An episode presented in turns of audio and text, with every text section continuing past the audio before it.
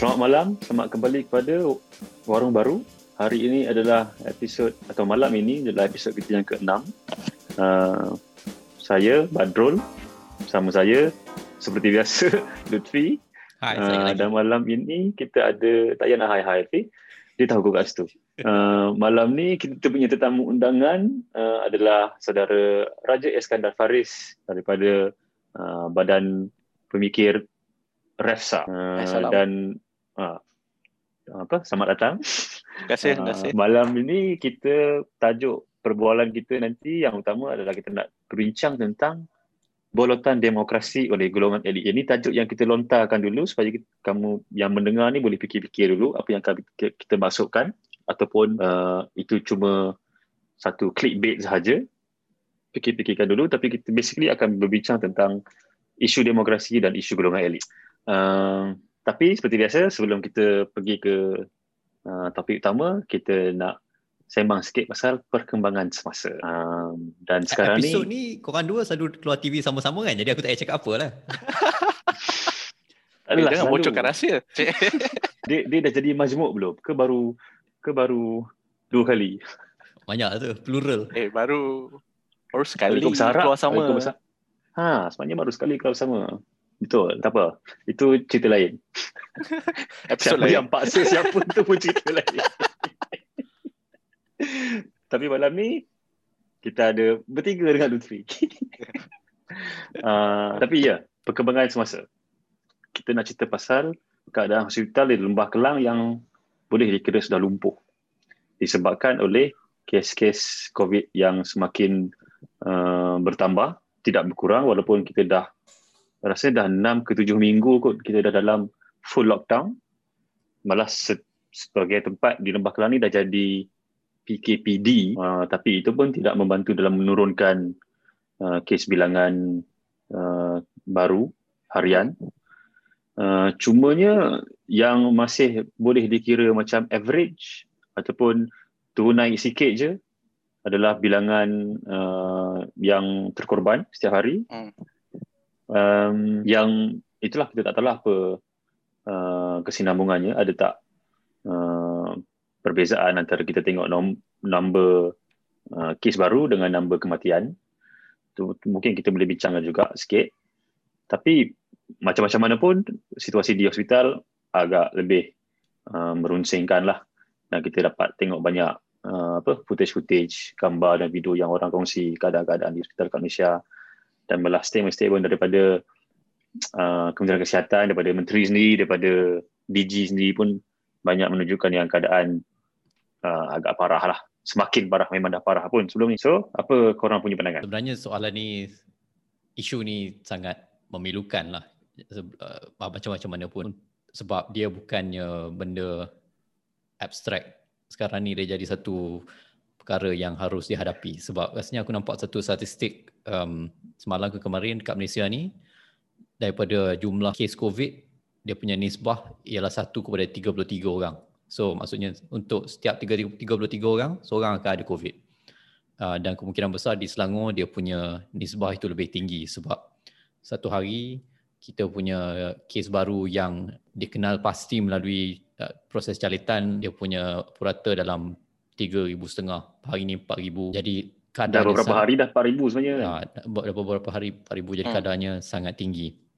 Jadi jumlah kes baru betul yang seperti yang sedang dibincangkan sekarang sama ada kita perlu terus menggunakan itu sebagai petanda uh, teruk atau tidak keadaan semasa um, ataupun indikator-indikator lain. Um, ada yang kata kita kena kurangkan kadar kematian uh, ataupun kadar ICU tapi uh, bagi satu pihak lain dia akan kata itu semua indikator yang terkebelakang lagging indicator. Maksudnya bila kalau orang tu dah sampai tahap dia perlu masuk ke dalam ICU dia perlu oksigen uh, ataupun lebih teruk lagi bila dia dah meninggal di rumah dan kemudian dibawa ke hospital untuk di di di, dicatat kematiannya itu it's too late lah. Dia dah dah apa lagi yang kita boleh buat pada masa itu? Dan Mhm. jadi banyak persoalan lah di sini. Um, sebab Tapi bila maknanya kau sentuh soal tu, kalau kita tengok negara jiran kita yang kita suka dan benci pada masa yang sama, uh, Singapore, Oh, kita punya Ah. sponsor. Kita punya sponsor. kita kan spy. Tapi uh, diorang baru keluar satu kenyataan. Maknanya government diorang baru keluar kenyataan yang diorang dalam proses untuk mulakan satu strategi yang baru uh, untuk menangani COVID dan salah satunya adalah diorang tidak akan umumkan lagi kes baru. Bilangan kes baru, diorang cuma akan fokus kepada hospitalization, maknanya yang masuk ICU dan bilangan kematian saja. So tu macam mana pula? Macam nombor ni uh, tricky lah dia punya isu dia tricky sebab uh, kalau kita tengok kes baru ni dia subset kepada calitan. Uh, not to be the bearer of bad news lah tapi apa yang kita tengok sekarang ni walaupun tinggi kan sebenarnya kes mungkin lebih tinggi kan sebab Mhm. kalau kita tengok hari ni buat 9,000 lebih. Tapi 9,000 tu sebabkan kita test dalam 90,000 orang ataupun average kita I think dalam seminggu ni lah 60,000 60,000 60,000 lebih Sehari. sehari, uh, sehari. So 60,000 sehari dia punya outcome is 9,000 untuk hari ini. Jadi kalau imagine bayangkan kalau kita tambah lagi test tu Mhm. kita punya uh, apa bilangan kes sehari mungkin lebih daripada 10,000. Mhm. Ha. So itu I mean kalau nak tahu kalau nak tengok whether teruk atau ter- tak teruk tu agak susah lah juga sebab macam negara jiran kita cakap Mhm. benda ni uh, is subject to sampling. Kalau kita sample orang tu kawasan tu macam apa yang kita buat sekarang kan kita sample kita test mereka yang ada kontak rapat dan Aha. mereka yang dekat dalam PKPD. Ah, sudah tentulah positive rate tu akan tinggi sebab kita test kat orang yang ada likelihood lagi tinggi untuk dapat COVID. Aha. Tapi cuba kalau kita mass testing, kita widespread testing uh, dekat semua tempat, Perlis, tempat yang kurang juga. So benda ni rawak secara rawak dan dia uh, lebih meluas. Kadar positive rate kita mungkin lebih kurang dapat kita Mhm. kurangkan dan akan menunjukkan satu uh, a true reflection of the cases dalam community. Dan kalau kita nak ikut apa tu pemikiran negara jiran kita tu adalah uh, kita kena intervene sebelum benda jadi teruk lah. Sebelum Mhm. dia masuk dalam ward apa yang perlu kita lakukan sebelum tu. Hmm, I think itu persoalan dia lah. Itu isu dia sekarang ni sebab Singapore dia ada ruang untuk eksperimen dengan uh, strategi taktik baru sebab dia punya sistem belum sampai tahap kritikal. Kita Belum memang collapse. kita dah orang kata kita akan collapse dan collapse. Hakikatnya kalau sekarang ni kalau di Lembah Kelang siapa-siapa yang sakit COVID atau tidak boleh kata apa ni you're on your own lah. You know kira. Rasa dah collapse dah kot. Dah collapsing, collapsing. ah collapse dia apa option yang ada. Um, Mhm.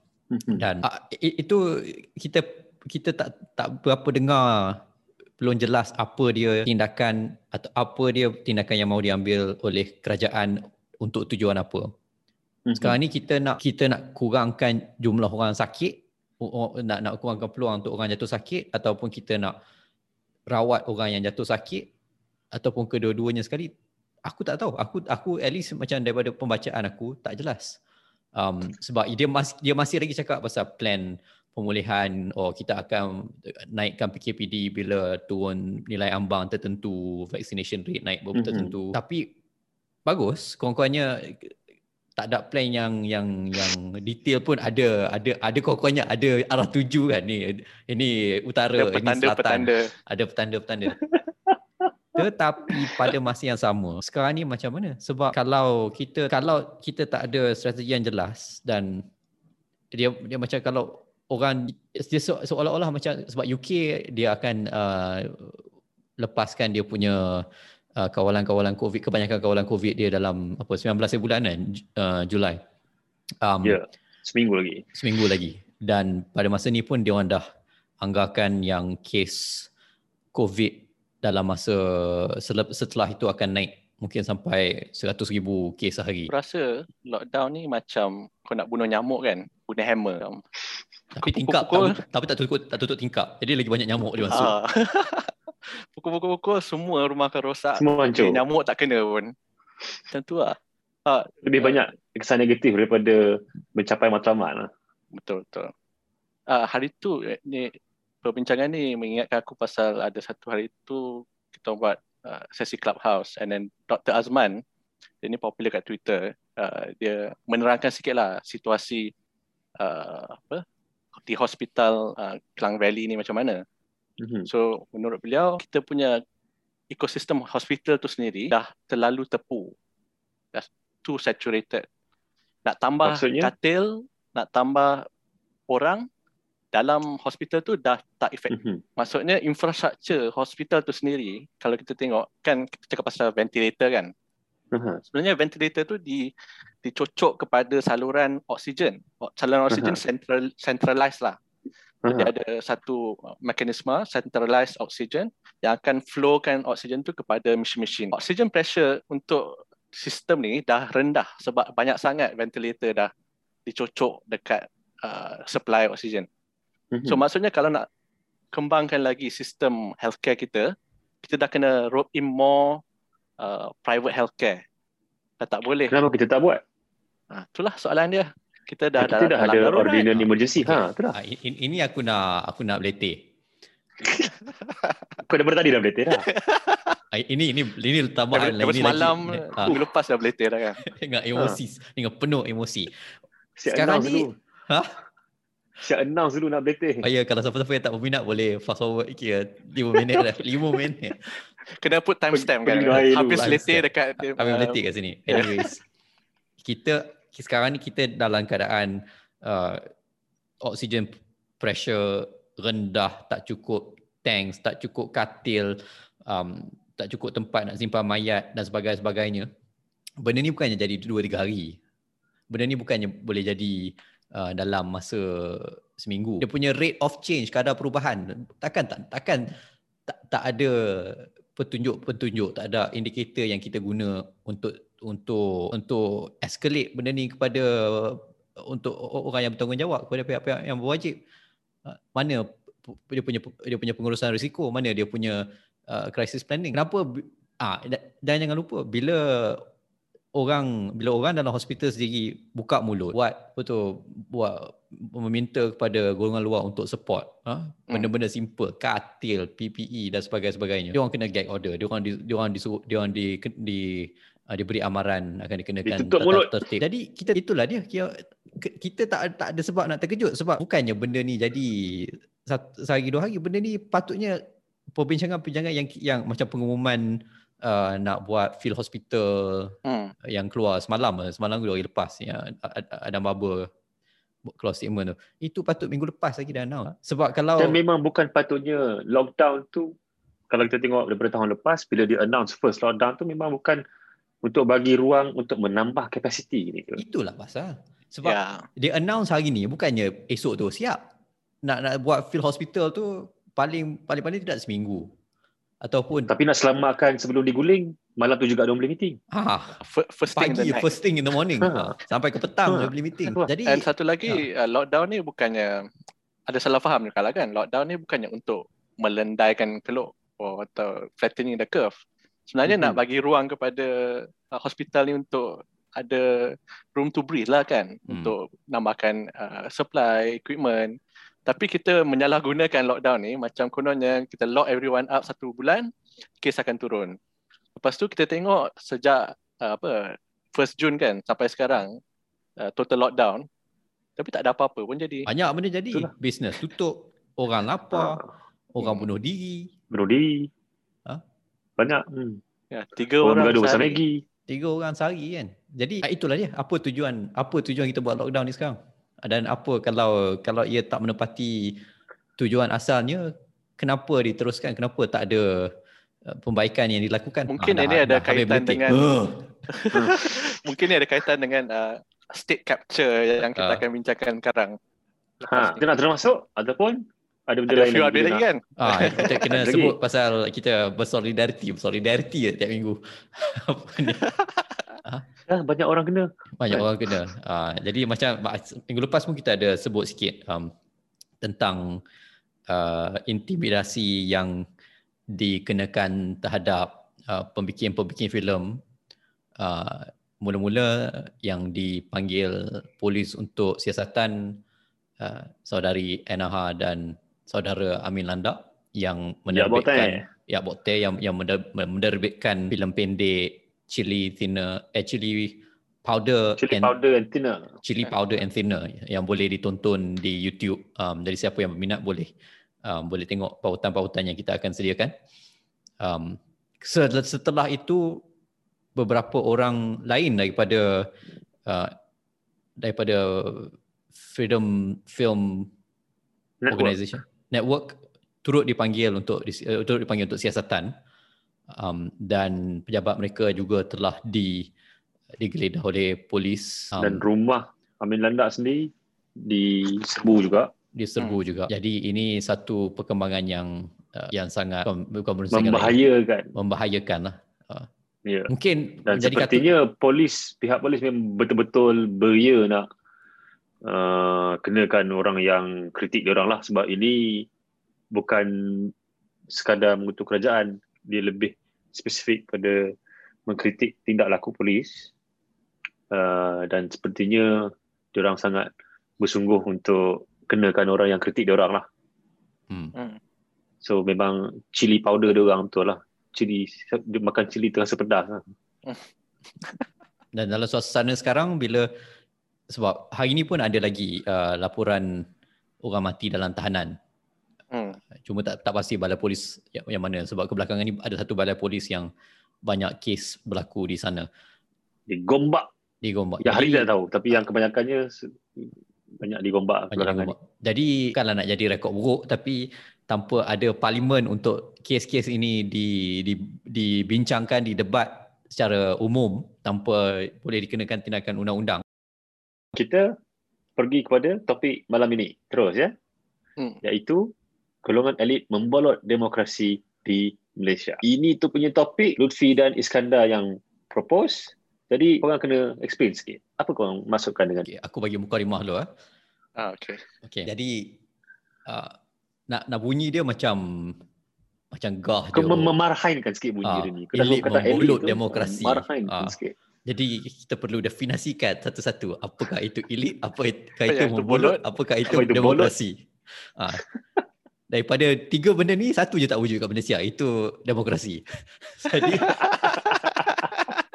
pertama-tamanya Pembolot ramai, elit pun Ramai. ada. elit semakin ramai semakin ramai tapi dia masih uh, satu golongan yang lebih kecil daripada majoriti. Jadi secara ringkasnya elit ini adalah um, golongan-golongan yang wujud dalam sesebuah masyarakat dan dia akan wujud dalam mana-mana masyarakat yang uh, mempunyai kelebihan-kelebihan tertentu lebih daripada kebanyakan orang.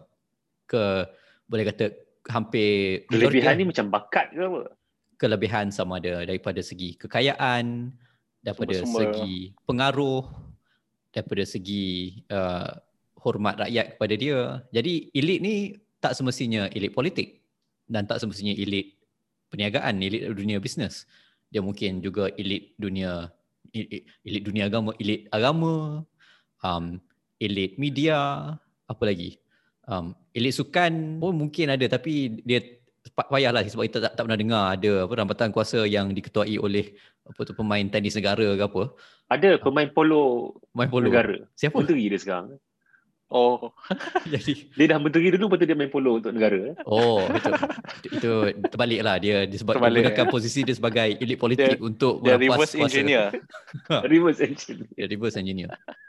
Jadi Aduh. secara amnya elit ini wujud dalam semua masyarakat um, dan sebelum kita masuk kepada apa idea bolot tu kita tengok demokrasi. Jadi de- macam macam semua tahu kita Malaysia mengamalkan demokrasi berparlimen bla bla bla bla bla bla bla.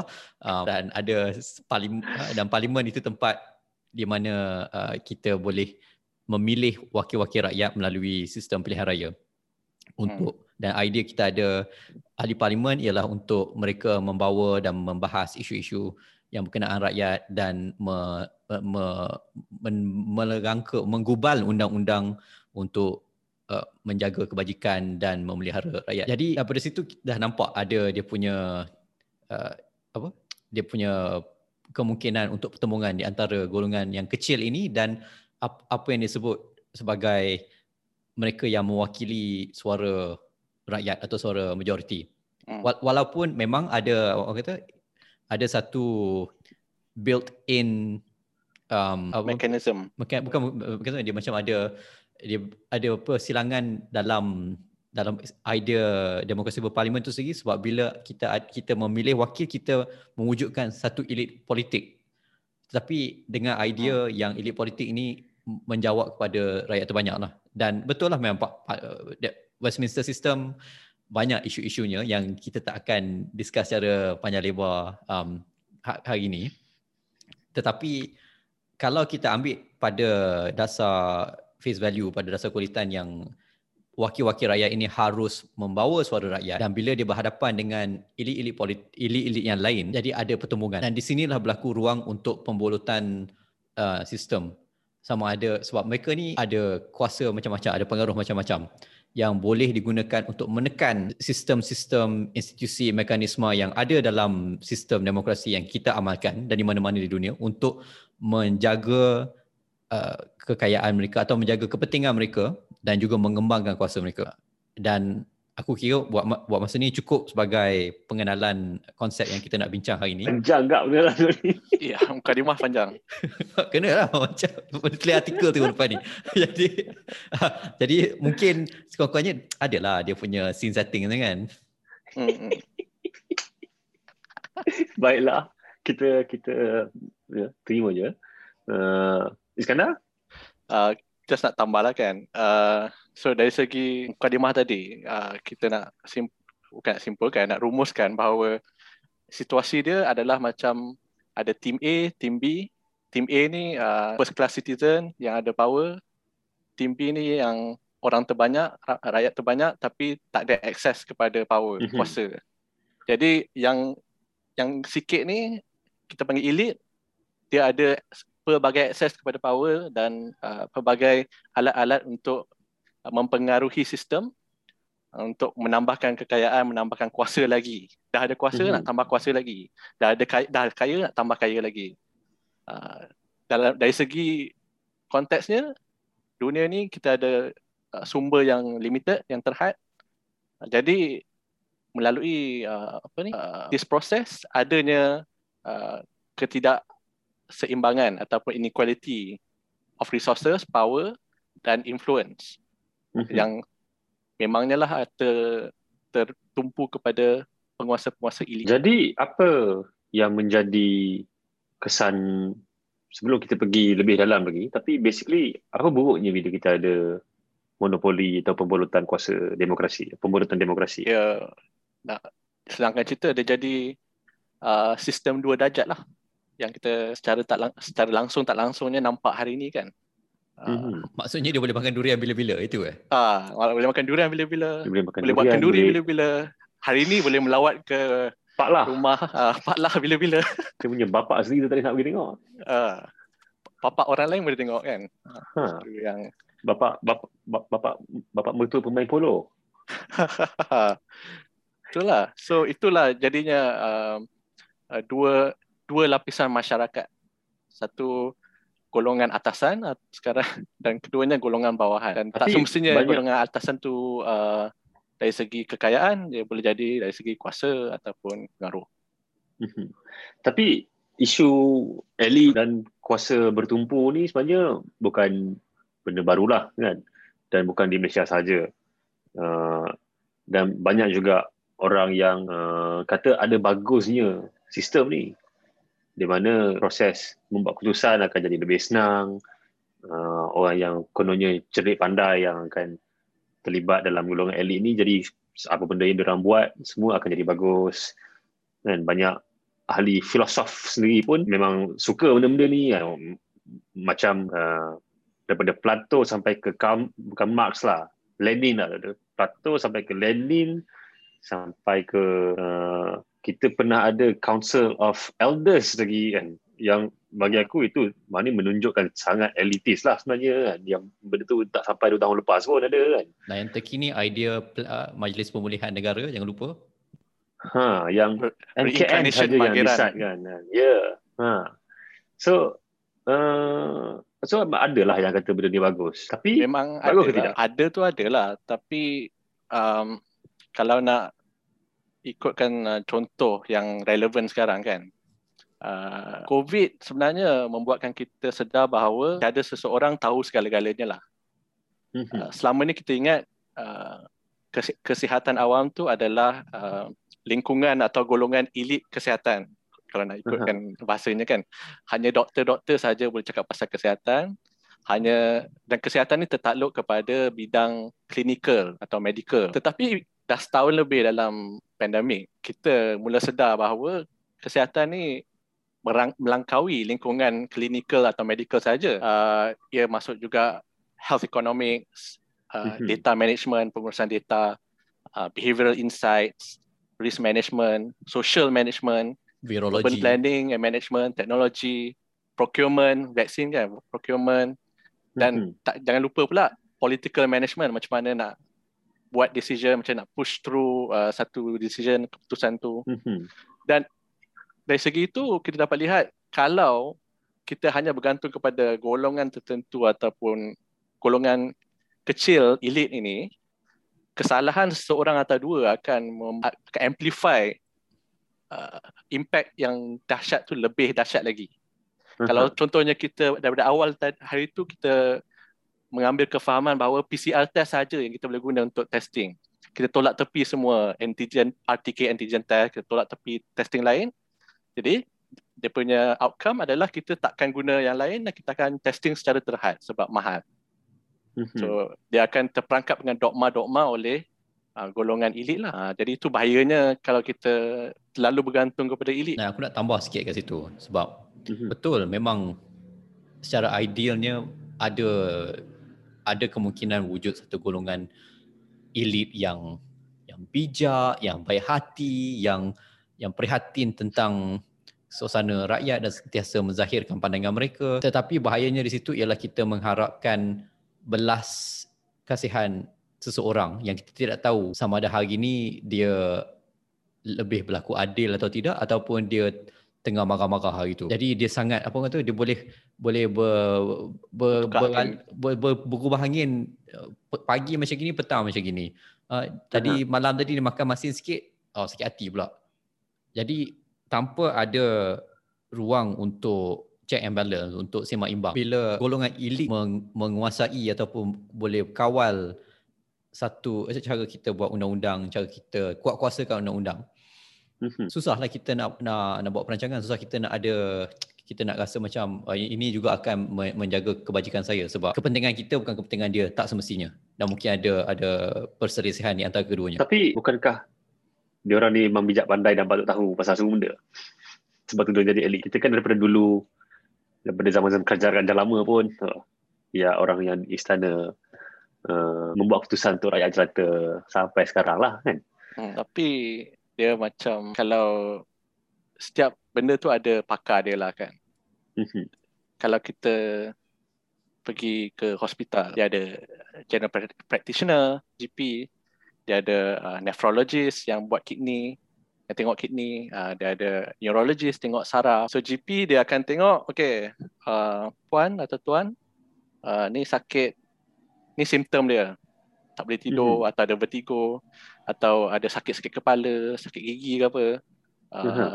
Tapi saya kena referkan kepada pakar dia lah. Sebab ni sakit saraf. Uh, ni kalau dia dia krem-krem ke, dia ada sakit-sakit kaki ke, ini asasnya daripada mana? It, uh, saya saya referkan kepada pakar-pakar. itu. Jadi dari segi badan manusia pun, seorang seorang je, pun ada pakar-pakar untuk lihat satu satu bahagian uh, badan kita. Ha. Maksudnya seseorang tu takkan dapat tahu semuanya lah. Apatah lagi hal-hal hal-hal so- sosial ataupun community atau politik yang lagi rumit, lagi banyak faktor yang berubah-ubah. Kan ada banyak Aha. lagi pakar yang perlu di di uh, dilibatkan sekali, duduk semeja untuk membuat keputusan. Mhm. Dan Tapi aku aku macam tadi Rahsia. aku rasa macam nak sebut pasal buku uh, korang pernah dengar cerita Multatuli ya ataupun uh, buku tulisan Multatuli. Tapi aku tak ingat dia punya plot macam mana. Jadi uh, apa tu kena kena kena kena Oh, letak pin kat situ. nak tapi letak tapi tadi. tadi sebab sia tadi dalam kita punya perbincangan sebelum ni uh, Bad kau ada mention pasal buku James C. Scott. Um, bila aku cakap pasal James Scott, ada betul siang tadi. Oh, Jadi okay. Oh. Uh, Di luar perbincangan hari luar malam ni lah. okay, okay. jadi macam seingat aku James C. Scott ni dia banyak cerita tentang uh, penentangan oleh bukan golongan elit lah. Uh, dia lebih kepada golongan yang lemah yang tak ada kuasa. Mhm. Um, Mhm. antaranya sebab sebab di, di yang lahir kerana uh, penindasan yang di, dilakukan oleh golongan elit sama ada secara uh, keras ataupun melalui uh, undang-undang. Mhm. Jadi ada hanya kerana mac- macam kata sebab tak semestinya benda yang uh, penentangan itu harus berlaku secara terang-terangan ataupun tak tak semestinya penin- penindasan itu berlaku secara apa secara jelas. Mhm. Penin- Penindasan itu mungkin juga berlaku pada tahap, tahap yang lebih yang yang lebih subtle, yang lebih ter, terselindung dan melainkan kau golongan yang terkesan tu macam mungkin untuk orang yang yang yang bekerja di bandar uh, yang ada gaji dia tak merasa. Tapi kerana dasar-dasar tertentu yang yang me- menjaga kepentingan pihak-pihak tertentu dan tidak membenarkan ruang untuk dipersoalkan oleh institusi institusi yang ada ada satu golongan yang lemah yang me- merasa penindasan itu. Dan uh, macam kalau dalam buku Scott tu dia akan dia mereka ni sebab dia tak ada dia tak ada suara dia tak ada cara Aha. untuk um, untuk sampaikan untuk berdebat secara langsung jadi dia cari cara-cara lain untuk menentang Aha. um, di di level-level lokal lah. Aha. Jadi apa yang aku nak ambil dari situ ialah akan wujud rasa tidak percaya lah dan tak ada apa kata tak Pada ada pihak ke, atasan. ah, pada pihak atasan dan tak ada kesepaduan dalam Mhm. dalam projek pembinaan negara. Mhm. Tapi okey, sebelum kita bincang satu, uh, hari ini kita ada uh, panglima tentera yang keluar statement Hmm, hmm. yang menyalahkan seperti dia menyalahkan uh, gerak kerja di bawah yang tidak mengikut arahan orang di atas.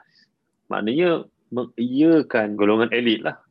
Mengiyakan yang kita kena dengar apa yang orang atasan buat, yang di bawah ni memang kena coordinate dan kena implement saja. Jangan banyak soal, jangan cuba nak buat style-style sendiri.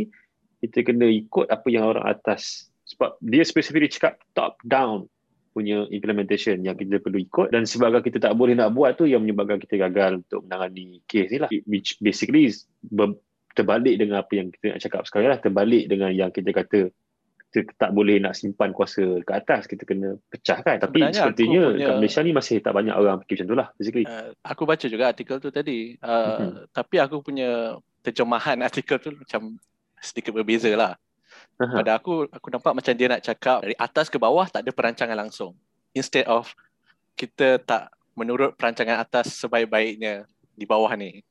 Aha. So maksudnya dia uh, beliau nak cakapkan, nak katakan parlimen ni nak katakan bahawa di setiap lapisan masyarakat tu tak ada nampak langsung koordinasi uh, yang bersepadu untuk mengendali pandemik atau krisis kesihatan ekonomi dan macam-macam krisis lagi lah. Aha. Uh, jadi uh, kerajaan selalu cakap whole of society, whole of government, Aha. kerajaan menyeluruh, uh, masyarakat secara menyeluruh. Tapi tak ada nampak uh, manifestasi uh, idea itulah dari segi pelaksanaan. Aku rasa aku nak Tapi- muntah dah dengan perkataan whole of society, whole of government. Daripada tahun Ada, lepas sebab lagi. Ni Ah, aku, aku Kita kena aku, buat aku quote t-shirt dengan apa font Stranger Things tu, whole of society. Uh, uh, bukan lubang, jangan buat kita duit. jangan buat kita kita Buat bukan lubang, whole, whole kita of quote society. lah. Ah, Lubang. whole of society. H O L E bukan W H O L E. Tapi ni aku nak quote apa panglima tu cakap. Hmm. Dia kata dalam sebuah peperangan seperti peperangan melawan COVID-19 kita perlu ada satu line of command single strategize single stand, standardized strategy strategi. yang semua ikut. Maknanya dia sangat berpegang pada top down lah. Dan dia cakap tak ada top down tu yang buat kita gagal. Dan maknanya dia kata kita kena ada top down approach lah. Bagi aku kena ada dua-dua lah, bottom up Mhm. and top bot- bottom up and top down. Uh, because uh, standardized strategy Ini ni kalau bottom penting. top lain. Ah, itulah aku nak pilih perkataan tadi betul-betul. uh, apa ni uh, dia standardized strategy tu penting sebab kalau nak apa menyepadukan semua orang kena ada satu uh, approach yang disefahami semua orang lah. Maksudnya okey apa strategi dia? Nak landaikan keluk ke? Nak buka secara uh, selamat dan uh, bertanggungjawab ke? Ha, itu kena hmm. kena agree daripada awal-awal lah kan. Apa hmm. strategi besar dia. Dah strategi tu dah tetap, semua dah setuju, kemudian baru kita turunkan uh, ke setiap level lah, setiap lapisan lah. Uh, macam mana hmm. kita nak dapatkan uh, nak capai strategi ni dari segi taktikal dia. Uh, kalau nak ikut bahasa bahasa peperangan kan, taktikal dia hmm. macam mana. Uh, siapa yang nak kena gerakkan. Uh, kalau nak reach out atau nak libatkan uh, community, uh, ketua community macam mana? Imam ke, uh, cikgu ke, uh, hmm. benda-benda tu kena kena fikirlah. Tak boleh lah nak buat apa perancangan uh, NRP tiba-tiba apa National Recovery Plan tiba-tiba tak ada perancangan. Hanya ada hanya ada apa nilai-nilai ambang ataupun indikator je kan. Ha, dia ada lah dia graf pun tak ada. Ha. Gancat pun dia tak Gancat ada. pun dia tak ada, ada kan. Ha, dia ada apa? Dia macam buat dalam dalam Word je sebenarnya. Hmm. Yang apa smart chart tu. Kotak kotak kotak. Okey. Aku nak sentuh balik yang aku cakap James C. Scott ni dan aku nak relatekan balik dengan kita punya bincang nak relate balik dengan kita punya keadaan kat Malaysia ni lah. Uh, salah satu buku yang um, pernah ditulis oleh James C. Scott dan James C. Scott ni pernah pernah luangkan masa banyak dekat Malaysia ya. Tak silap aku tahun 70-an 80-an sebenarnya. Baling kan dia? Uh, so huh? Baling kan dia dia punya research. Tak silap aku. Ha, ha, tapi bukan sekadar Malaysia lah. Maknanya Nusantara South Asia ni dia agak agak agak faham jugalah. So maknanya benda dia cakap ni bukan benda yang hanya hanya apa uh, teori teori relevan relevan di negara lain lah sangat relevan di negara kita jugalah uh, dan satu benda yang dia ni kita tahu dia dia mengkritik uh, central power dan central planning dia mengkritik planning planning dan implementasi yang hanya dibuat dari sudut pandang atas tanpa mengira atau melihat keadaan sebenar di bawah. Hmm. Dan dia juga menentang grand planning. Dia hmm. lebih kepada uh, kena buat skala kecil yang lebih contextualize, yang lebih relevan dengan situasi setempat daripada uh, satu standard yang satu negara itu kena ikut. Hmm. Yang sebenarnya kalau kita tengok kita ni terbalik ikut lah kita ni semua benda kena daripada federal daripada kita punya uh, MySejahtera punya tracing kena ikut MySejahtera sahaja negeri lain tak boleh buat dengan sendiri KKM yang akan decide hospital mana yang akan dipakai hmm. uh, apa cara yang akan digunakan apa SOP yang ditentukan MKN yang tentukan semua SOP bukan setakat tu lah uh, data yang di announce hari ni esok baru nak fikir. Tak, daripada segi right. data yang dikumpul daripada MySejahtera dia boleh pilih sama dia nak kongsi ke tidak kepada apa ni uh, pejabat-pejabat kesihatan negeri. Negeri kan? Ha. dan malah vaccination pun. Semua nak kena buat mega center. Tak boleh dia nak pakai GP hmm. kat kawasan perumahan saja I mean, tak boleh dia nak pakai community fair, bukannya sahajalah tapi uh, strategi yang yang lebih diwar-warkan sebelum ini ialah uh, PPV Mega.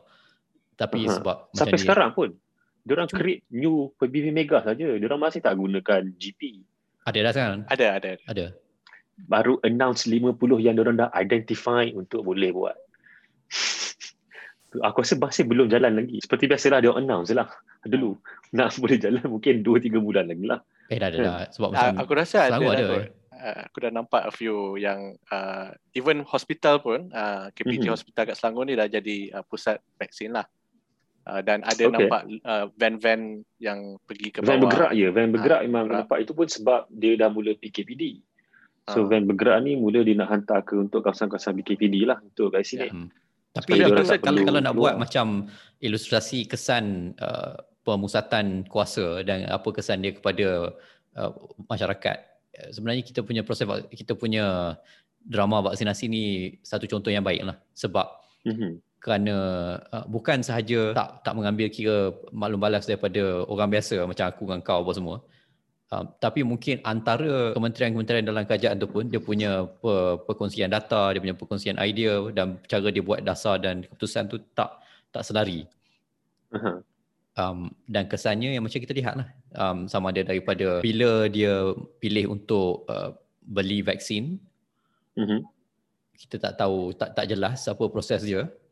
Um, macam mana keputusan dibuat untuk me- mewujudkan pusat-pusat vaksinasi di awal tu pun kita tak jelas mm-hmm. uh, macam mana PPV mega ni dipilih dan dilaksanakan pun tidak jelas mm-hmm. uh, dan lepas macam-macam drama dan orang kena orang kena mengamuk orang kena marah dan dan dan orang kena drama dulu uh, barulah ada macam okey kita akan ubah kita punya kita hmm. punya strategi mm-hmm. bukan kita kita punya taktik. Mm-hmm. Uh, ya memang memang betul lah apa Luffy kata tu macam vaksin ni dia macam tak ada planning lah kan. Uh, mm-hmm. Dia dari awal dulu dia tak bagi tahu pun kita macam mana sebenarnya nak roll out. Sebab aku semasa tu dia tak dia umur tak ada uh, plan mesti. Dia tak ada plan. Dia uh-huh. tiba-tiba je oh okey kita akan buat uh, satu uh, website supaya orang boleh uh, book vaksin macam konsert tiket. Ah. Uh. sebelum tu sebenarnya dia ada bagi ingat tak masa awal-awal tu bagi fasa 1, fasa 2, fasa 3. Dan hmm. macam sekarang lah dia kata fasa uh. 1 ini untuk golongan ni dan berapa ratus ribu berapa juta uh, suntikan. Kemudian fasa 2 untuk golongan ni uh, pada uh-huh. tarikh dia suka fasa-fasa. Dan fasa 3. Tapi masa dia umumkan tu pun kita tak tahu kita nak dapat daripada mana. Hmm dan bila kita nak dapat dan sebenarnya sampai hari ni ramai lagi orang yang register berbulan-bulan dulu masih, masih lagi dapat. tak ada tarikh. Ya. Yeah. Betul. Dan fasa yang, satu dan dua pun. Ha, fasa satu dan dua pun tak dapat lagi. Ada yang tak mm-hmm. dapat uh, appointment date lagi kan. Mm-hmm. Tak sebab ya. aku nak kaitkan dengan ada satu report ni yang uh, keluar awal tahun hari tu.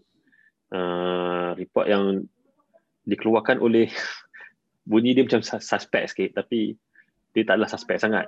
Uh, National Intelligence Council, WS. Oh. So ini geng-geng intelligence agencies uh, di US yang memang setiap tahun ataupun setiap beberapa tahun dia akan keluarkan satu report. So ini elite uh, intel- intelligence elite lah. Elite intelligence punya ya. Yeah. CIA. Uh, nama report dia Global Trends 2040. Hmm. Yang latest awal tahun itu keluar. Yang interestingly, dia orang cakap salah satu benda yang diorang cakap adalah report tu adalah uh, local government dan city government akan mengambil peranan yang lebih besar untuk um, mengendalikan krisis-krisis. Jadi bukan lagi national government, bukan lagi kerajaan pusat tapi kerajaan tempatan yang yang akan mainkan peranan lebih besar dan yang akan jadi lebih uh, efektif dalam menangani krisis-krisis. Walaupun krisis tu level dia level global. So ini sebenarnya balik pada apa yang cakap lah. Dia sebenarnya pemecahan kuasa tu yang akan jadi lebih efektif. Bukannya pemusatan kuasa sebenarnya menurut laporan ni lah. Hmm. Aku ada uh, macam uh, tambahan ataupun ketik sikit lah. Uh, hmm. Aku rasa perlu dua-dua ataupun kesinambungan daripada pemusatan dengan devolution of power dengan hmm. pecahan kuasa tu. Sebab dari segi koordinasi perlu ada coordination among uh, different uh, local government mm-hmm. uh, dalam kalangan kerajaan negeri uh, tu kena ada lah koordinasi kalau tak sama dari segi gerak kerja mm-hmm. macam data kan uh, format data dekat uh, kerajaan tempatan A dengan kerajaan tempatan B lain mm-hmm. bila kita nak buat macam uh, more high level analysis tak boleh sebab format data yang dia ambil tu uh, berbeza. Mm-hmm. Jadi kena ada dari segi itu uh, a level or a, a spectrum of standardization lah. Tapi mm-hmm. aku aku setuju yang memang uh, dari segi uh, apa tu membuat keputusan perlu adanya lebih uh, kuasa diberikan kepada kerajaan tempatan yang berada mm-hmm. di di dekat dengan masalah itu. Okay, kau diam pula. Aku macam kau tengah nak ingatkan balik um, aku baca dekat mana tapi aku rasa uh, aku lain. aku lain lagi.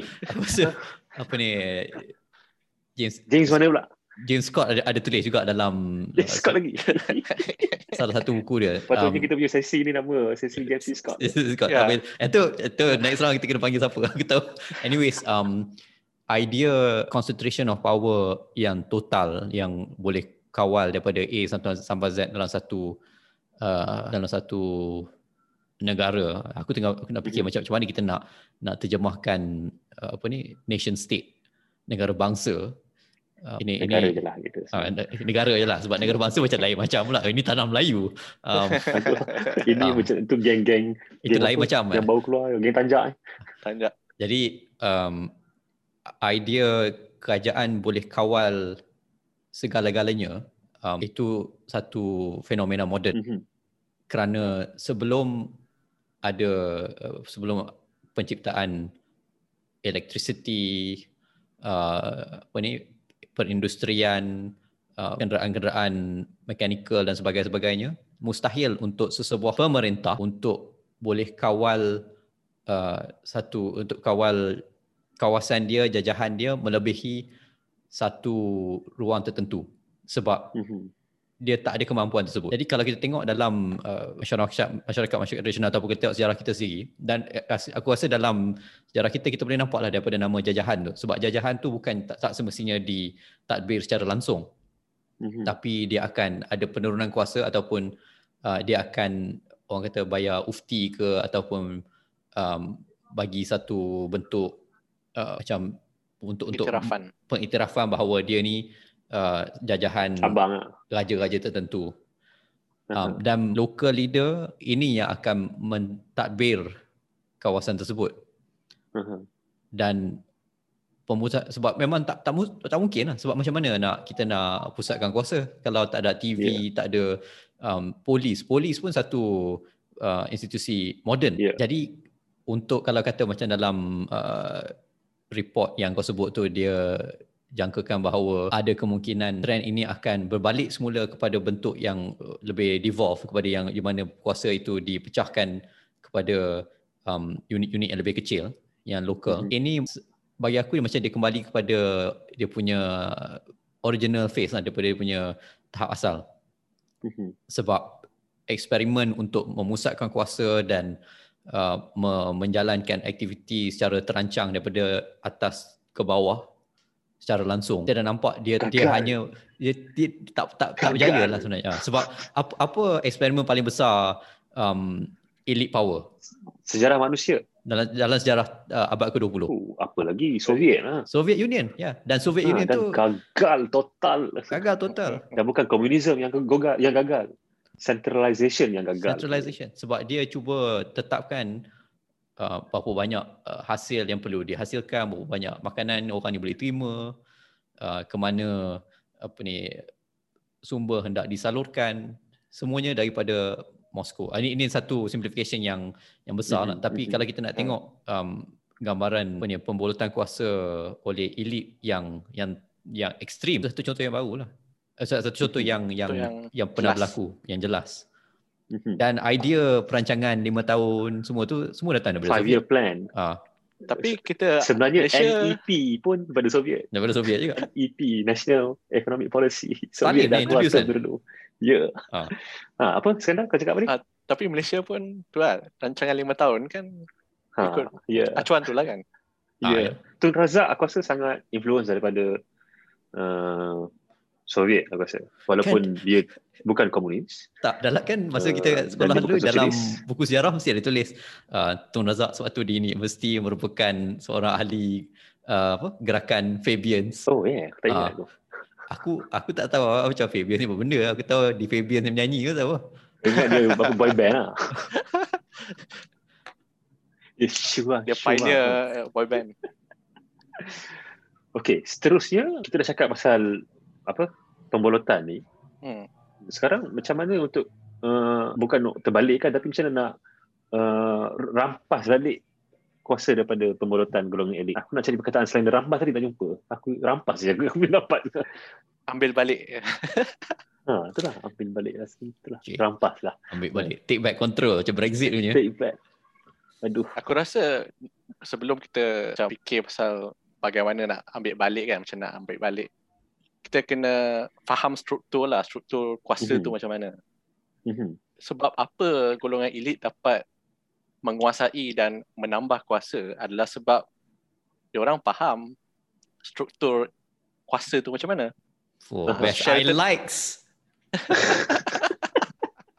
Kau nak sebut Sheraton tadi? Apa? uh, Sheraton tu jadi macam tu lah kan sebab dia orang tahu tak payah pun pergi uh, buat pilihan raya ni nak tukar kerajaan cukup Betul. cukup sokongan, bolehlah tukar kerajaan. Lepak lobby hotel lah cukup. Ah, lepak lobby hotel lah. Macam cukup. Maybe duduk kat Bellamy pun boleh juga tapi tak berapa jadilah kan. Tapi ah, itulah. Belum jadi. Belum jadi. Bellamy ni mana? Apa?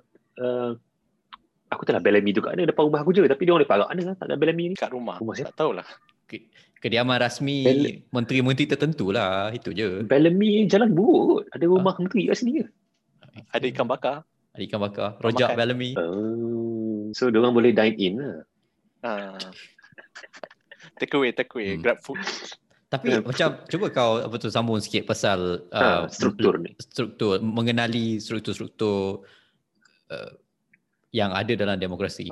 Uh, so okay, kita ambil contoh kan uh, sebab uh, Malaysia ni suka ambil contoh Amerika. Aku pun ambil contoh Amerika lah. Uh, dulu waktu Trump berkuasa, ramai yang uh, predict Trump ni akan kekal berkuasa, akan sambung lagi empat tahun, four more years. Tapi adanya satu sosok ni nama dia Stacey Abrams. Uh, beliau kalah dalam I think governor election. Dah Mhm. kalah tu tapi dia tak dia tak putus asa. Dia terus lagi uh, dia buat gerak kerja dekat grassroots akar umbi untuk mendaftar undi golongan yang disenfranchise, yang tersisih daripada sistem. So mereka ni dulu sebabkan okey bahayanya uh, bolot kuasa daripada elit ni adalah bila jadinya disenfranchisement ataupun orang rasa tersisih dengan sistem tu sendiri. Macam golongan pekerja kan, mereka akan cakap, buat apa aku nak mengundi? Bukannya ada apa-apa kesan kat- baik kat aku pun kan. So Hmm. bila dia tak nampak uh, apa tu impact positif daripada satu perbuatan tu, mereka pun akan tolak tepi lah benda tu. Cakap, baik aku tumpukan kepada kerja aku, uh, nak jaga family, nak jaga nyawa sendiri, diri sendiri, hidup sendiri. Mhm. So bila benda tu jadi, dia ada macam satu vicious cycle lah sebab ramai orang orang ramai ni, golongan teramai ni tak nak masuk atau participate atau menyertai proses demokrasi. Maksudnya lagi berkuasa lah golongan elit kan sebab orang Mhm. lain takkan kacau dia punya uh, apa tu uh, pegangan terhadap kuasa. Mhm. Jadi bila ada Stacey Abrams, Abrams buat gerakan yang uh, melibatkan lebih ramai orang ramai uh, untuk menyertai proses. Jadi uh, Georgia punya make up of voters suddenly berubah. Tiba-tiba dia Mhm. berubah daripada dulu jadi pro Republican uh, election baru ni jadi pro Demokrat. So Mhm. dari situ kita dapat nampak bagaimana I mean dia ada ada orang tolong dia lah kan bukan dia buat seorang. Cuma idea dia tu dapat memberi inspirasi kepada ramai orang uh, dan mencetus satu gerakan yang mampu mengubah haluan satu uh, pilihan raya. Aha. Jadi dari segi tu itulah salah satu contoh macam mana nak take back the power lah kan. Aha. Jadi dalam keadaan sekarang aku rasa mungkin satu benda yang tak jauh daripada realiti Malaysia jugalah yang orang kalau belum rasa lagi maknanya kalau kalau kalau diorang sebelum ni tak sekarang diorang akan dah mula rasa disenfranchise lah. Dan dan ini sebenarnya sebelum GE14 lagi pun antara satu ramalan adalah uh, kemungkinan besar orang tak ramai yang akan keluar mengundi. Uh, cuma disebabkan Najib terlebih-lebih nak buat orang tak boleh mengundi jadi orang tiba-tiba terbalik pula rasa. Betul-betul nak pergi mengundi. So itu yang upset kan keputusan pilihan raya tahun 2018 tu lah tapi dalam keadaan sekarang ni situasi dah tambah buruk lah dari segi tu dari segi orang punya pandangan terhadap politik sendiri orang Malaysia punya pandangan uh, jadi macam mana? Oh, uh, menarik juga kau bangkitkan pasal 2018 Mhm. sebab ad, ada banyak macam mitos atau salah faham pasal 2018 ni. Ramai orang ingat 2018 ni adalah uh, satu kemenangan yang uh, memang orang dah tahu akan jadi. Mhm. Uh, orang ingat oh kita kempen dalam satu bulan terus menang 2018. Tapi sebenarnya kemenangan 2018 tu mulanya adalah tahun 2007 Mhm. uh, waktu bersih pertama. Jadi Aha. gerakan ni dia mun dia start atau mula dia lebih 10 uh, lebih 10 tahun sebelum uh, terjadinya kemenangan tu. Uh, kita start dulu bersih satu, dan bersih dua lebih ramai orang uh, sertai, dan bersih tiga 2012, uh, bers- 2015 bersih empat, bersih lima. So gerakan tu dia makin lama dia makin berkembang, makin berkembang, makin berkembang. Sampailah berselima kita nampak satu macam critical mass. Dan lepas tu bukan sahaja bukan sahaja uh, perhimpunan bersih, ada perhimpunan benda-benda lain lagi, ada hitam, ada ikut kali hitam lah, ada gerakan uh, Protes artis yang minyak. lah, protes. Ya. Ah, Royalty Royalty. minyak sebelum bersih. Eh tak tak tak. Bersih minyak in between. Ah. Sebelum bersih ada, selepas bersih ada. Ya. So dia dia macam banyak-banyak protes so dia dia ada macam feedback loop. Satu protes Mhm. dia trigger satu protes lain dan dari pada tahun 2018 pun ada banyak-banyak gerakan dan banyak-banyak sebab macam apa kau kata tadi lah Mat Najib uh, terlebih pula uh, react uh, letak undi hari tengah-tengah uh, tengah-tengah minggu Hari Rabu. hari Rabu then Rabu kan? Rabu Selasa Rabu tercetus kan? Ha, Rabu tercetus pula gerakan undi Rabu uh, Ah, orang yes. orang pulang mengundi sebab tak dapat mengundi kan and then Aha. uh, pekerja uh, go- apa ni uh, bos-bos pun bagi cuti untuk pekerja last-last kerajaan terpaksa bagi hari tu uh, public holiday Kan Kan? juga. tak nak tak nak tak nak tak nak buat Sabtu. public holiday juga so ada macam continuous or sustaining uh, pressure to the government Mhm. that kita dapat mengalihkan uh, mood rakyat tu sendiri. Dan kita kena ingat bila 2018 tu tak kemenangan rakyat kalau nak cakap kan bukannya jadi dengan senang juga. Kita Mhm. dapat kalau kita imbas balik keputusan pilihan raya pun diumumkan lambat. Awal pagi kan, Esok. awal pagi esok dia. Sebab mengikut ceritanya ada ada banyak uh, horse trading kat belakang kan. Uh, ada Aha. banyak panggilan yang dilakukan pada uh, di belakang tabir. Itu Itu cubaan-cubaan pun- elit lah itulah itu Ah, yang itu itu cubaan-cubaan elit lah. Uh, dan benda tu berlarutan sampai esok. Terpaksalah um, rakyat pun turun lagi. Dah tak tak, tak penat-penat turun kan. Turun ke istana negara untuk pastikan kemenangan tu dapat uh, di uh, di di uh, dipastikan lah. Uh, Aha. sampai sampailah petang tu bila prime, uh, perdana menteri yang baru di di di apa mengangkat sumpah barulah macam rakyat lega. Tapi masalahnya ah itulah masalahnya bila dah dapat kerajaan baru Le- Lega tu yang salah. ah lega tu masalahnya selesa semua dah okey kita dah dapat government baru kita dah dapat kerajaan baru ah kita bagi dia lah Ah, dia orang tahulah Aha. apa nak buat kan. And then kita sambung balik uh, uh, dulu yang volunteer uh, kerja balik buat kerja harian. Uh, then 22 tahun yang uh, lepas tu kita tahu ada dalam Yang dulu volunteer, orang. lepas tu minta bayar lah. Ah. Ya. Dan uh, kita dapat tahu ada yang uh, tingkah belakang, ada yang Ha. cuba nak uh, membolot kuasa lagi lah. Uh, dari segi situ kita nampak ada presiden pernah berlaku. Cuma kita nak kalau kita nak ubah apa-apa sekarang, kita kena cetuskan balik benda yang sama lah. Tapi kena Aha. ingat bendanya bukan senang. Uh, dulu pun bertahun. Tapi Hmm. saya rasa, macam aku rasa tak adalah akan jadi 10 tahun. Mungkin akan kurang lagi lah. Tapi aku nak corner sikit kat situ sebab um, betul okay, macam mass movement apa semua ini semua cara-cara untuk orang uh, bangkit untuk me, untuk sebagai semak imbang terhadap kerajaan lah sama ada Mhm. tentang uh, undang-undang sama ada pasal undi rabu tu ke ataupun tentang GST uh, dan sebagainya. Tapi ia juga menunjukkan bahawa kita masih lagi satu demokrasi yang muda dan kita punya saluran-saluran untuk untuk me, untuk semak imbang itu terhad ataupun kalau contoh contoh paling mudah lah kita punya undi ketiga untuk kerajaan tempatan. Kita Hmm. pernah ada uh, kita pernah kita pernah ada peluang untuk memilih pemimpin-pemimpin um, di untuk yang yang yang me- memimpin kerajaan-kerajaan tempatan. Um, untuk Datuk Bandar aku tak pasti.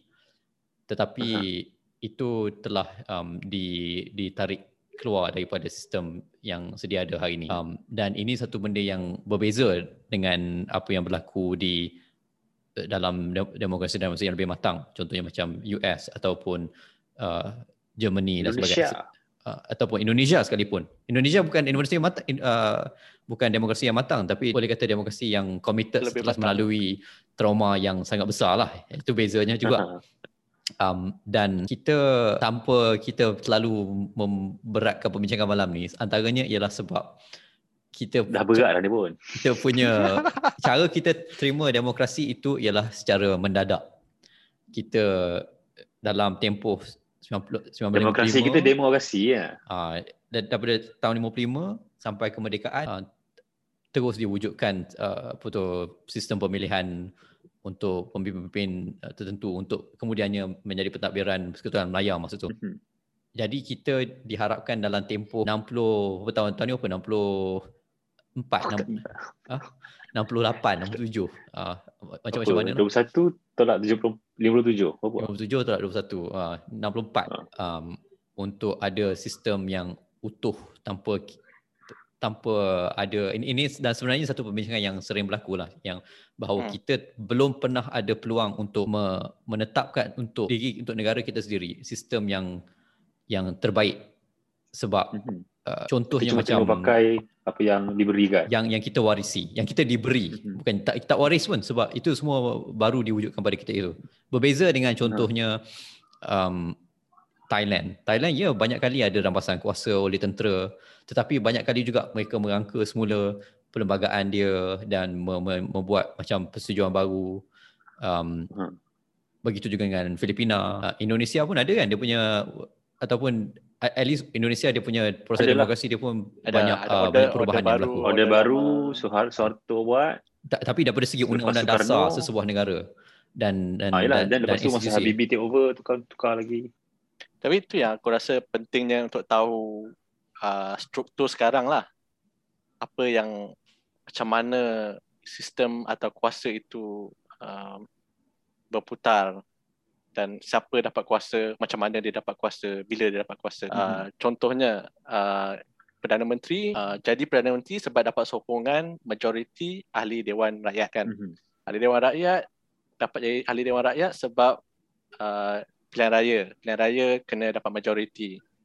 Tapi the catch is lima tahun sekali lah Aha. ataupun uh, kurang ikut berapa kali kita buat berapa kerap kita buat uh, pilihan raya. Uh, jadi dari segi, segi itu ruang walaupun terhad uh, as a start uh, sebagai permulaan kita kena identify atau buat macam start, uh, stakeholder mapping.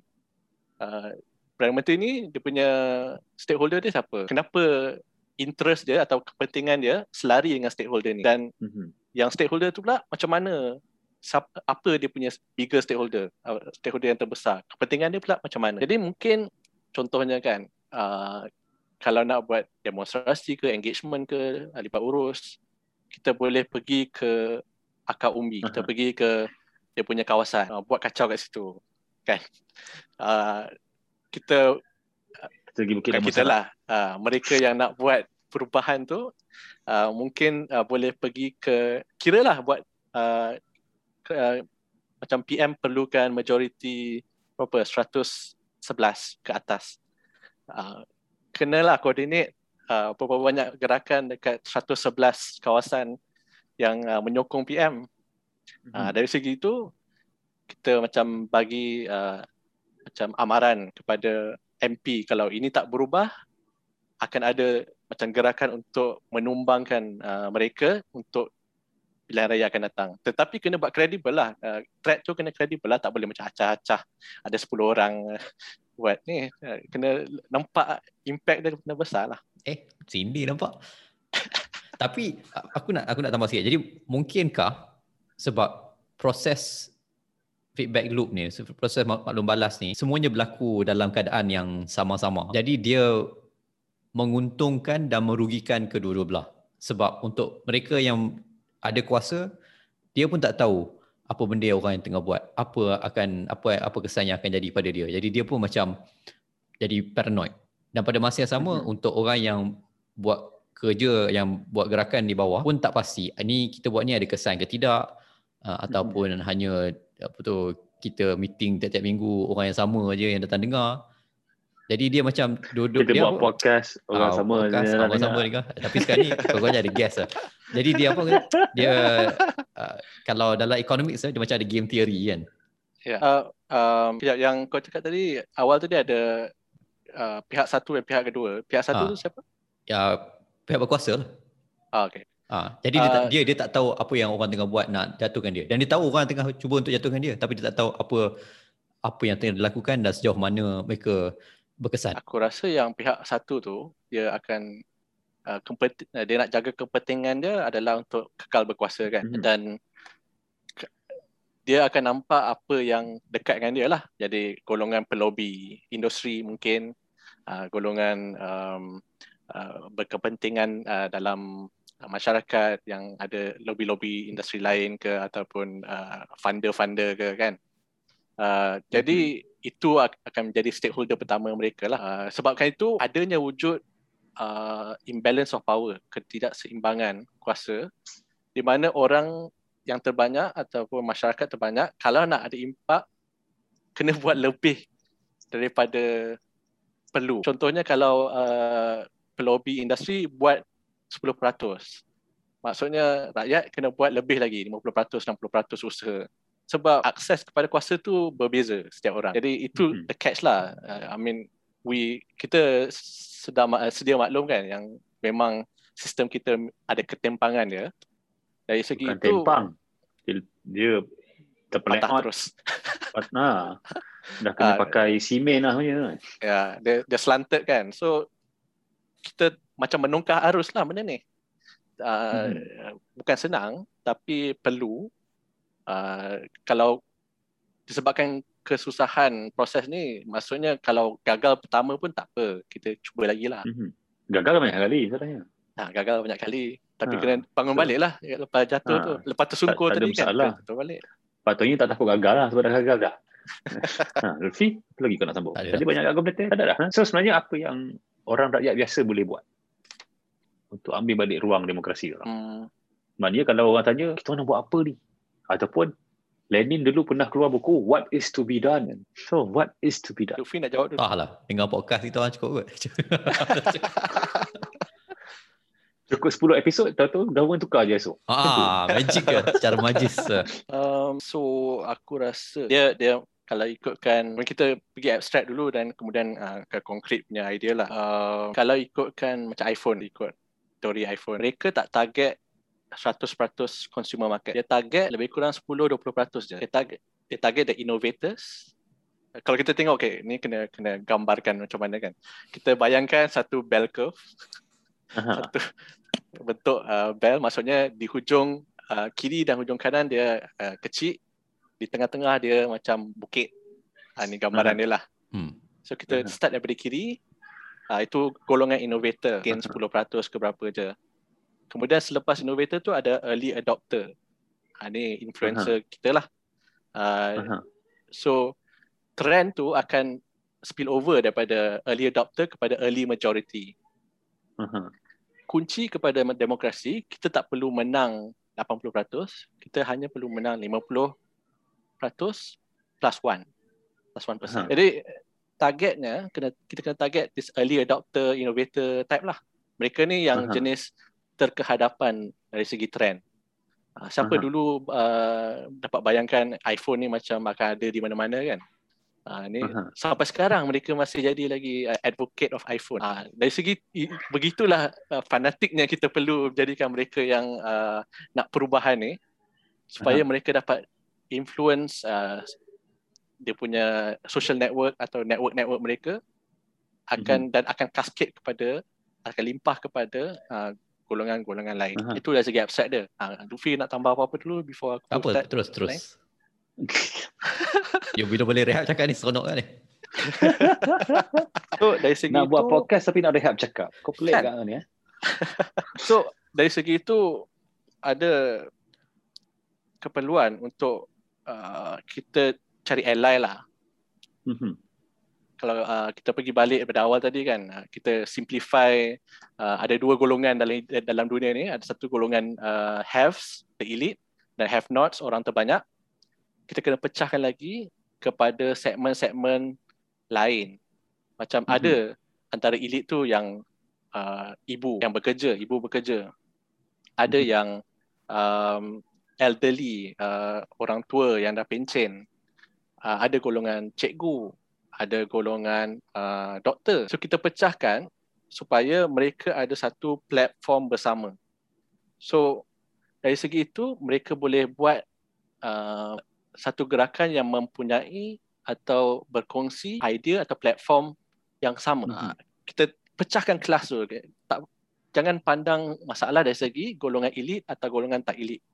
Sebab masalah ataupun disruption seperti COVID kan, dia melangkaui mm-hmm. elit bukan elit dalam dalam elit pun tak semestinya semua elit tu sama. Dia ada elit yang lebih elit daripada elit.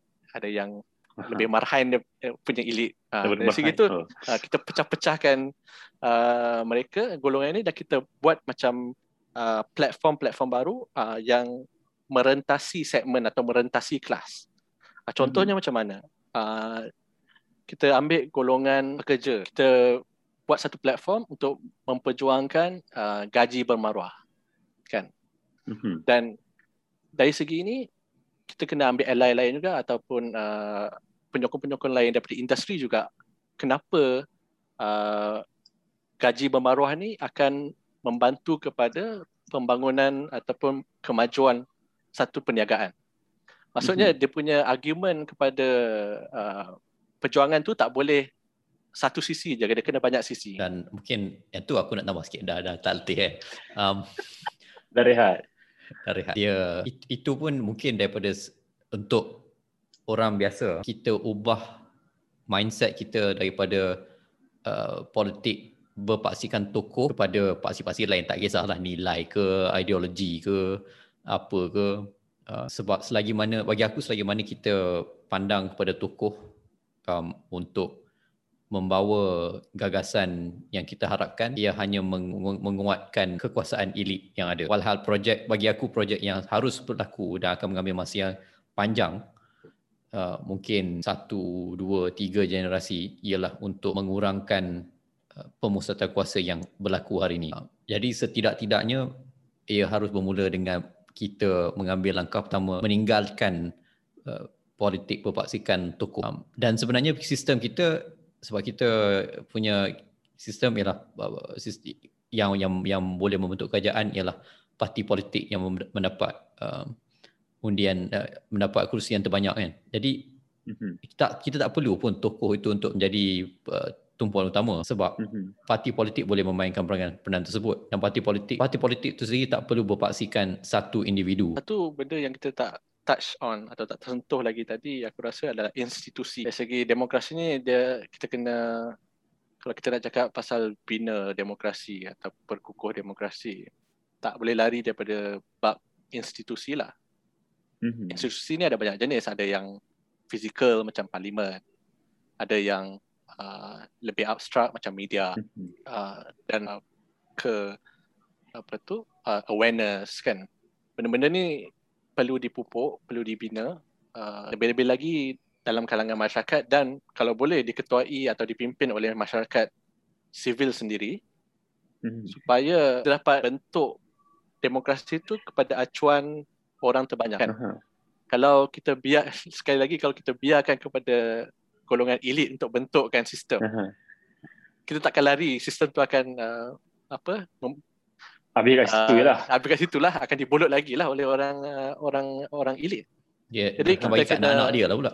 Ah, dia akan jadi uh, sistem waris. Uh, Ada sistem orang tua seorang tu umur dia sembuh lebih sampai sekarang dia nak, nak, nak bagi kat anak-anak dia lagi kan. dia tak nak bagi katanya. so, dari situ uh, kesedaran tu kena ada lah. Uh, dan usaha macam apa yang Stacey Abrams buat dekat US tu kena ada lebih kurang sama dekat Malaysia lah kan. Kita kena mm-hmm. cuba dan cuba lagi untuk mem- membina institusi demokrasi supaya kepentingan ahli-ahli politik ni kita dapat selarikan dengan kepentingan rakyat. I mean, kita tak boleh uh, deny yang there's no angels among us. Tak ada malaikat lah dalam kalangan kita ni. Setiap orang ada mm-hmm. uh, kepentingan uh, pribadi.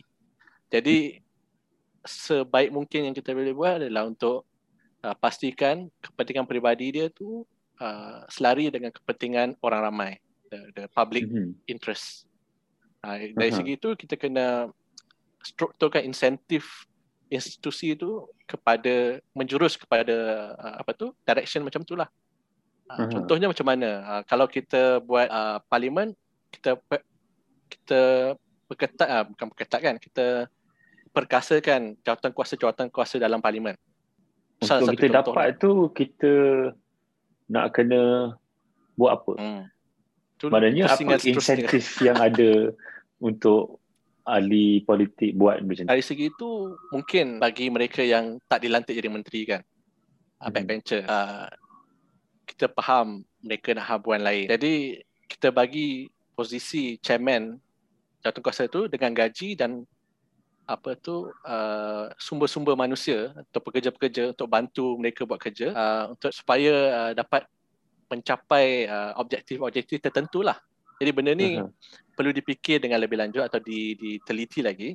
Tetapi ini adalah satu uh, platform lain untuk memberi insentif kepada mereka yang mencari insentif. Uh-huh.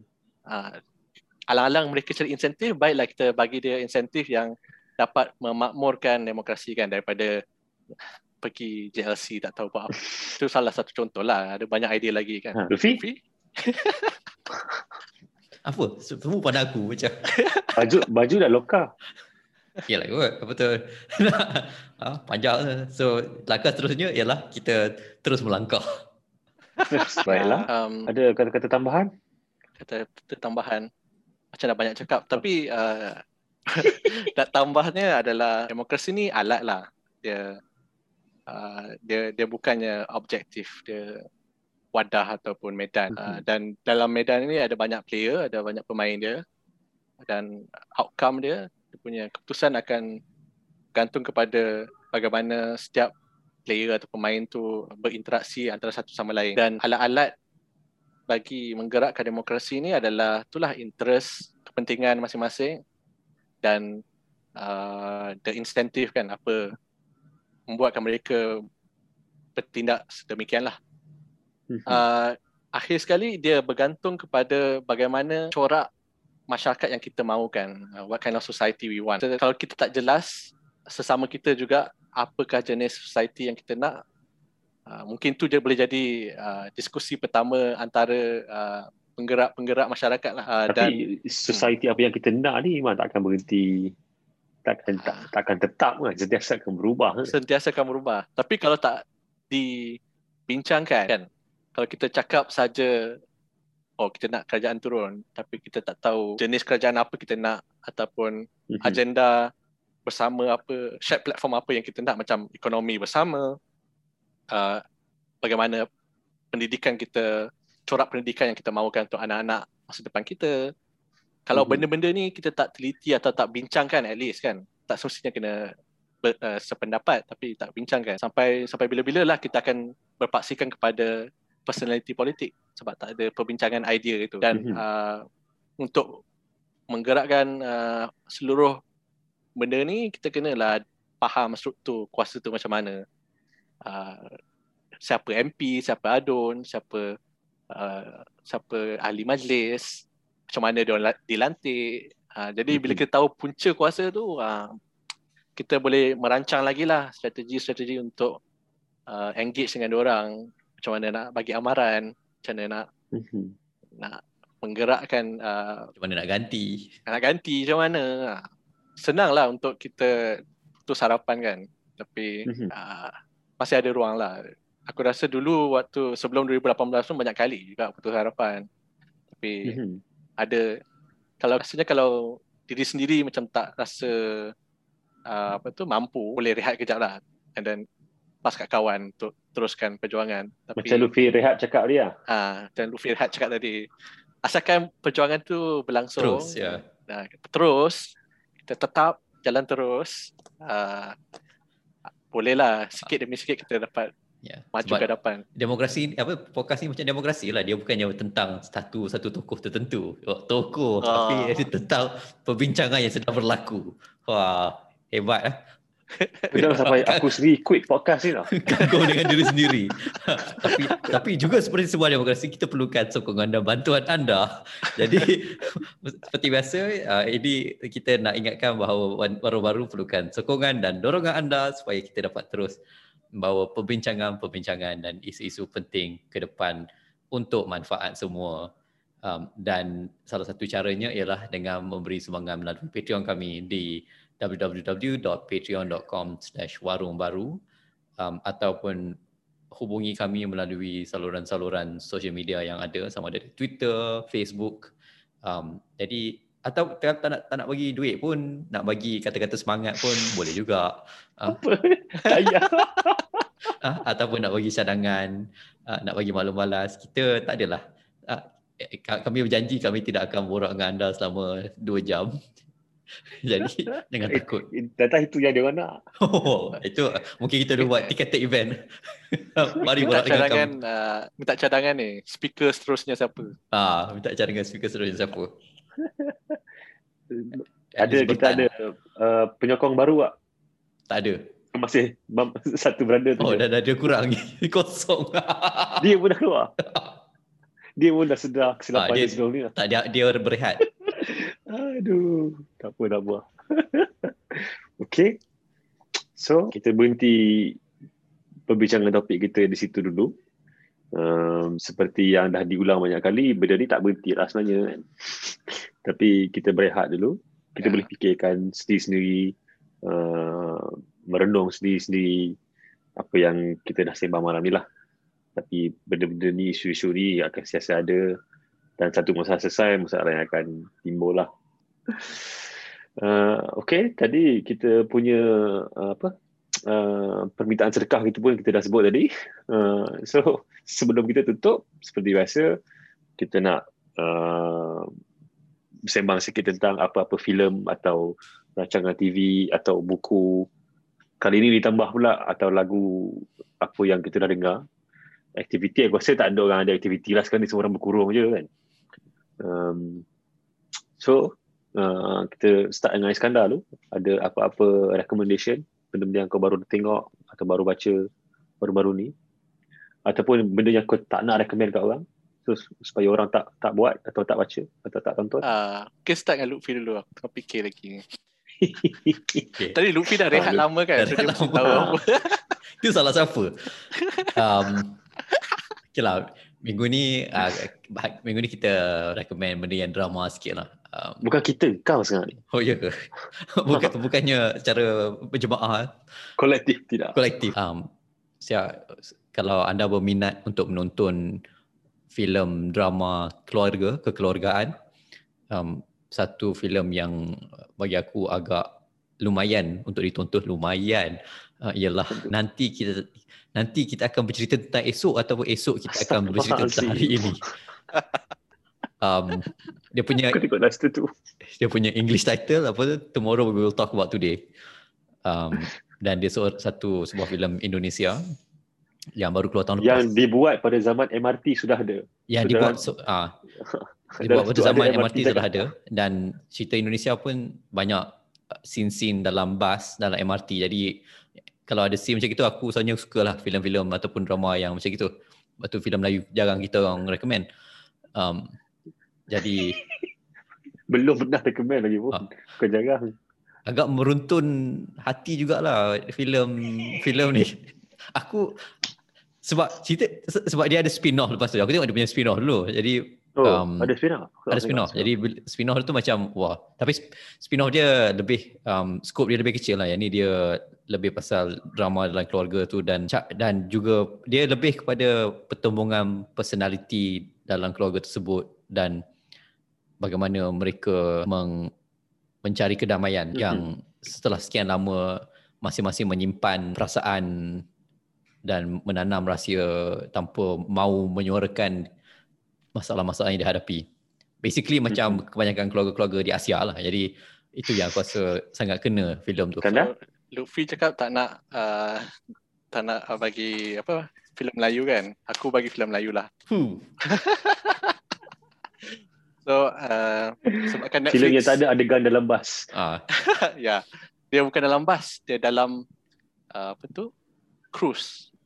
Uh, so uh, Netflix dia macam mana entah dia bawa semua filem lama ni bawa keluar balik. Ha. So aku dapat tengok kali kedua, atau kali ketiga, kali keempat, kali sepuluh uh, cerita Pisau Cukur. Uh, Pisau Cukur ni bagi yang tak tahu adalah filem uh, Maya Karin dan Fazra uh, keluar bila ah? 10 tahun lepas kot. 10 tahun lepas.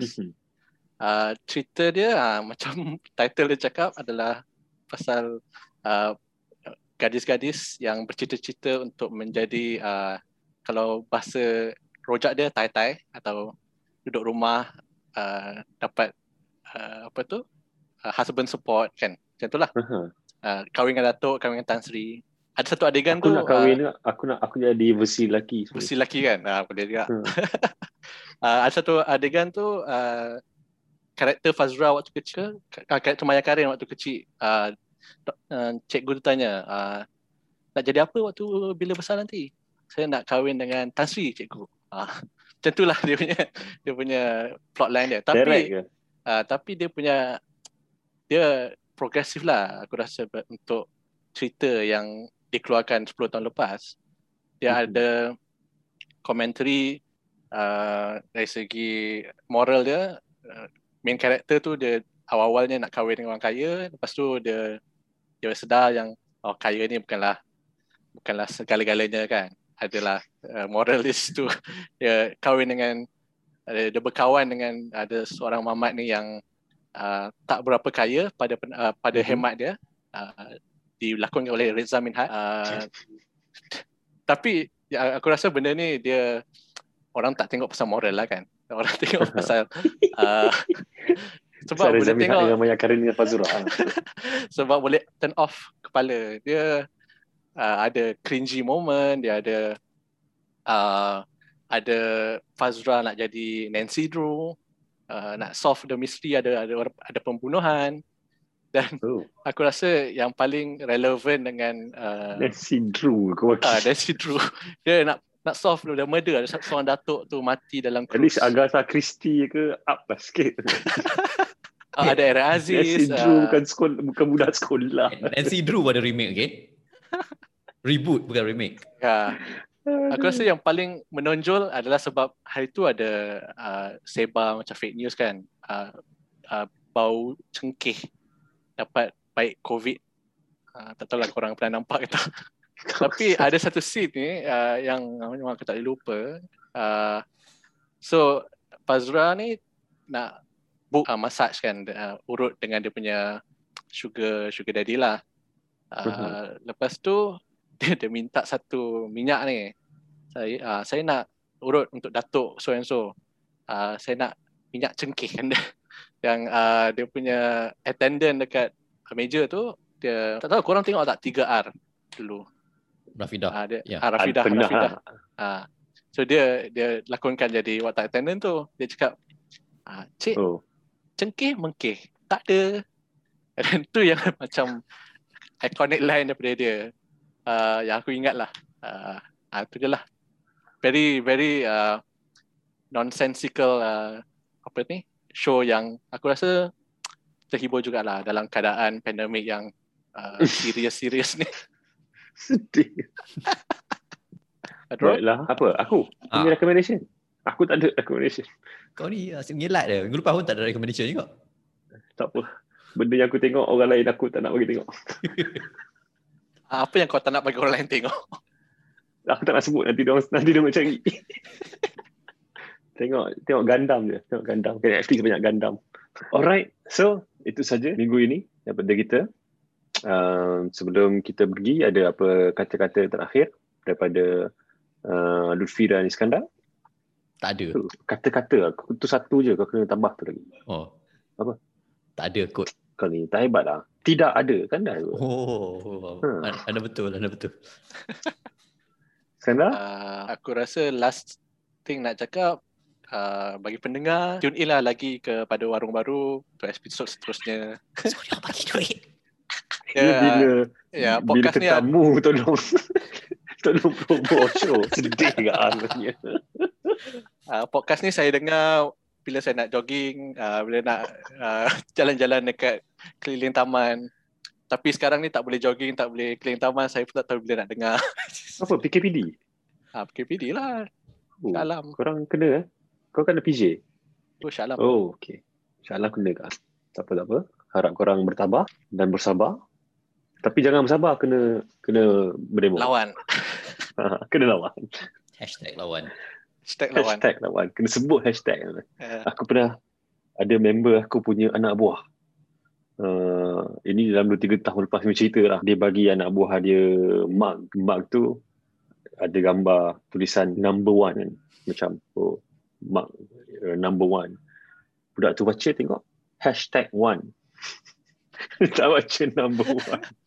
Itu jurang generasi tu. Alright. So itu sahaja daripada kami untuk malam ini dan untuk episod ini. Terima kasih kepada siapa yang dengar sampai habis. Sekali lagi, tahniah. Ini satu cabaran dan anda berjaya uh, menghadapi cabaran ini. Dan kami sangat menghargai usaha anda. Uh, itu saja dari kami. Apa yang silap, nak macam mana. Apa yang tak silap, tak silap. Thank you.